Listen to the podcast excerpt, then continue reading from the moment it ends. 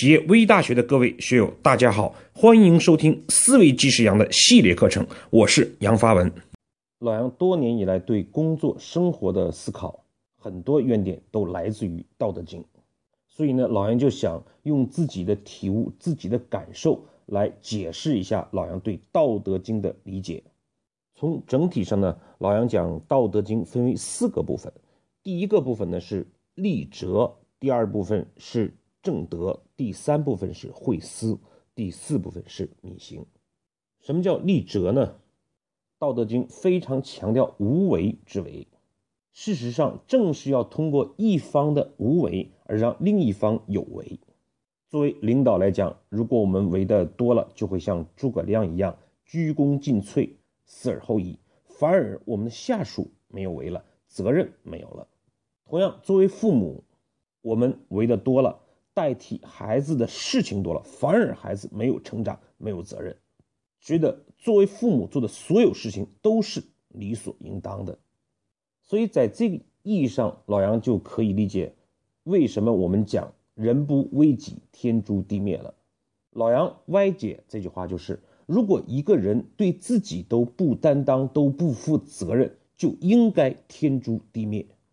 我们是父母，就要负起父母的责任。是领导就要负起领导的责任。我们每一个人在社会上都有相应的角色，只有这个角色我们担当了，我们负责任了，讲其他事情才有可能。第二点呢是正德，我们最所熟知的就是《道德经》里面的话“上善若水”。为什么上善若水呢？因为他遵守了正德的最重要的两个条件：勤和和。上善若水，水利万物而不争，也就是说，水滋养了万物，却不争名夺利。利万物是勤，不争是和。而我们往往做一件事情，是自己行动不够，结果呢却是抱怨人家，这就是惰和怨。第三一个呢是慧思，智慧的慧，思考的思。道德经有很多去开悟我们思考问题方式方法的讲解，比如说道德经讲不自见故明，不自是故彰。我们看很多事情，事实上都会有着自见的自己的想法、自己的经验、自己的意识，也会对很多事情自以为是。那么我们又怎么能看清楚这个世界，搞清楚真正的道理规律呢？最后一个呢，我们称之为敏行。敏是敏捷的敏，行是行动的行。比如我们所熟知的“天下难事必作于易，天下大事必作于细”。我们往往呢，因为一件事情困难，我们就会放弃；因为是大事，我们就觉得无从着手。而老子告诉我们，处理问题呢，它难的事总会有容易的地方，大的事呢，总会有小的地方，我们总有可为之处。那这就是老杨感悟的《道德经》里面的立则、正德、惠思、敏行四个部分。四者之中呢，立哲是最重要的。就像老杨现在做的这个节目，如果老杨没有这个兴趣、没有这个爱好，而去空谈帮助别人这件事情，一定不可持久。只有立哲之后，正德才是成为可能。因为这个事情，老杨本来就觉得是自己的事情。如果大家喜欢听，给一些点赞，老杨会高兴；如果大家不喜欢听，反过来给老杨提出意见，老杨也觉得是自己的帮助。因为本来这个事儿它就是我自己的。立哲和正德之后就是惠思了。如果我们不能够有正确的思维方式方法，那么我们对很多事情的理解就会错误。当然，最后一定要落实到行动上。所以我们讲敏行。好，那今天呢，我们就开始跟大家一起分享《道德经》的第一章。我们先来搞清楚《道德经》的第一章，从老杨的理解，他在讲什么？第一章最重要的就是最后的两句话：“玄之又玄，众妙之门。”怎么理解这句话呢？佛教有类似的话叫“一即一切，一切即一”。什么是玄？什么是一呢？就是。我们能看到事物的本质，我们知道的越少，我们知道的可能是越根性、越本质的东西。所谓一生二，二生三，三生万物。如果我们对一有非常清楚认识的话，那么也就是说，我们掌握了众妙之门。这个一，我们就可以理解为是抽象的东西，万物是具象的东西。就拿我们的乘法口诀来讲，那么简单的一个表，那么根据它所有的再复杂的乘法，我们都可以利用它计算出来最后的结果。同样的，开个玩笑。就像这个歌中唱的，他大舅、他二舅都是他舅，高桌子、低板凳都是木头，木头它就就是本质。物理学也是一样，事物的表现形式复杂，但它们都是由分子、原子、离子这些构成的。所以呢，我们要善于从事物的本质，从抽象的角度来认识事物。但是，但是呢，相反，往往我们会为众生相所迷惑。为自己的经验所迷惑，为自己的见解所迷惑。老杨在做项目的时候，最大的体会就是，其实与其说我们在做项目，不如说在改变人；与其说在改变人，不如说在改变老板。因为老板是最有自己成见的，他越成功，他就越执着于以前的见解，越执着越抱持，越难以改变。所以有了这样一个理解之后，我们再来看《道德经》里面的每一句话。第一句“道可道，非常道”，从字面意义上就可以理解为一条路你是可以走的，但是一旦你走完之后，它就并非是那个路本身了。为什么是这样子呢？就比如说，从你的家乡到你上大学的地方，这条路你是无比熟悉的。正因为如此，我们对问题的思考。就会陷入我们熟悉的这条路之中。上大学的时候，我们可能骑的是自行车，但是现在有高铁了，有飞机了，路还是路吗？所以这句话的本意是：我们不要去将我们对一个规律、一个东西的理解，执着于我们现在正在做的事情，而能够望眼未来。有新的创新、新的想法，不拘泥于己见。对于一个企业来讲，这个企业做得非常优秀，那么有很好的对规律的认识，也遵循了相应的规律。但是成功之后呢？现在时过境迁了，市场变化了，我们就不要再执着于自己所认识的所谓的规律，规律还在那里。我们以前只不过像盲人摸象一样，掌握了其中的一点，在特定的环境下获得了成功。现在我们恰恰需要忘记我们掌握的规律，我们走过的路，重新回到原点，认识规律本身。就像最近黑洞的发现者，我们黑洞理论的发明发明人霍金讲，黑洞本身就不存在。其实他只不过是对黑洞理论的。进一步认识而已，大可不必大惊小怪。第二句“名可名，非常名”。第一个“名”呢，我们可以理解为是一种客观存在，比如说一个苹果。第二个“名”呢，可以理解为我们主观的对它的认识，我们讲它叫做苹果。一个客观的事物被我们认识，被我们指出相应的符号、语言符号之后，比如说叫苹果，它就已经不是苹果本身了。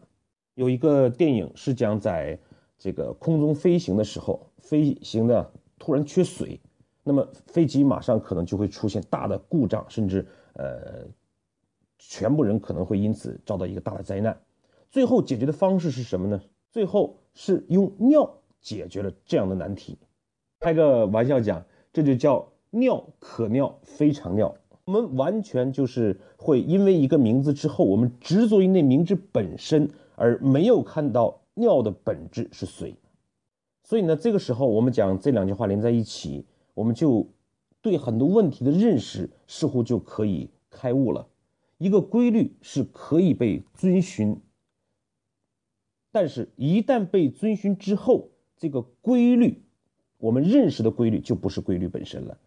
这个我们讲，这个曾经在毛泽东，呃逝世之后。呃，提出了两个凡是。那么，作为毛泽东思想被命名为毛泽东思想之后，我们执着于毛泽东这个人，所以提出了两个凡是。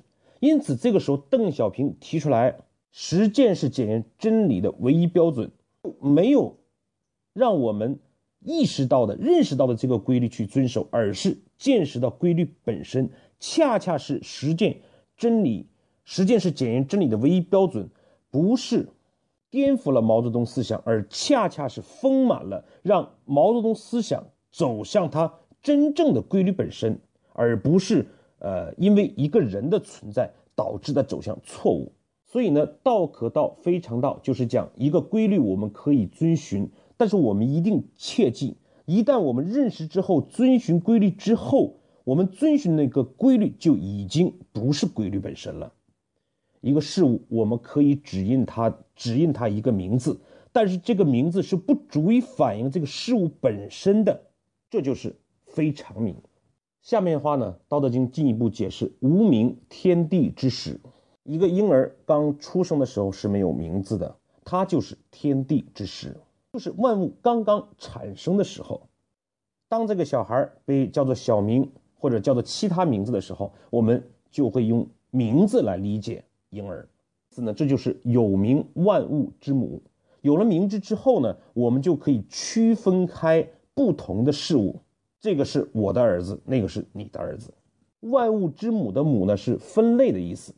起名字是为了将苹果和梨分开，故常无欲以观其妙。所以呢，我们不妨经常的去试着忘记名字本身。忘记我们遵循的规律，而回到事情的原点，就可以重新看到妙处。就像恋人和老婆的区别，为什么变成老婆之后，我们就不懂得珍惜了呢？我们不妨回到双方还不认识的那个状态，无的状态，去想这个男人、这个女人，我为什么跟他在一起？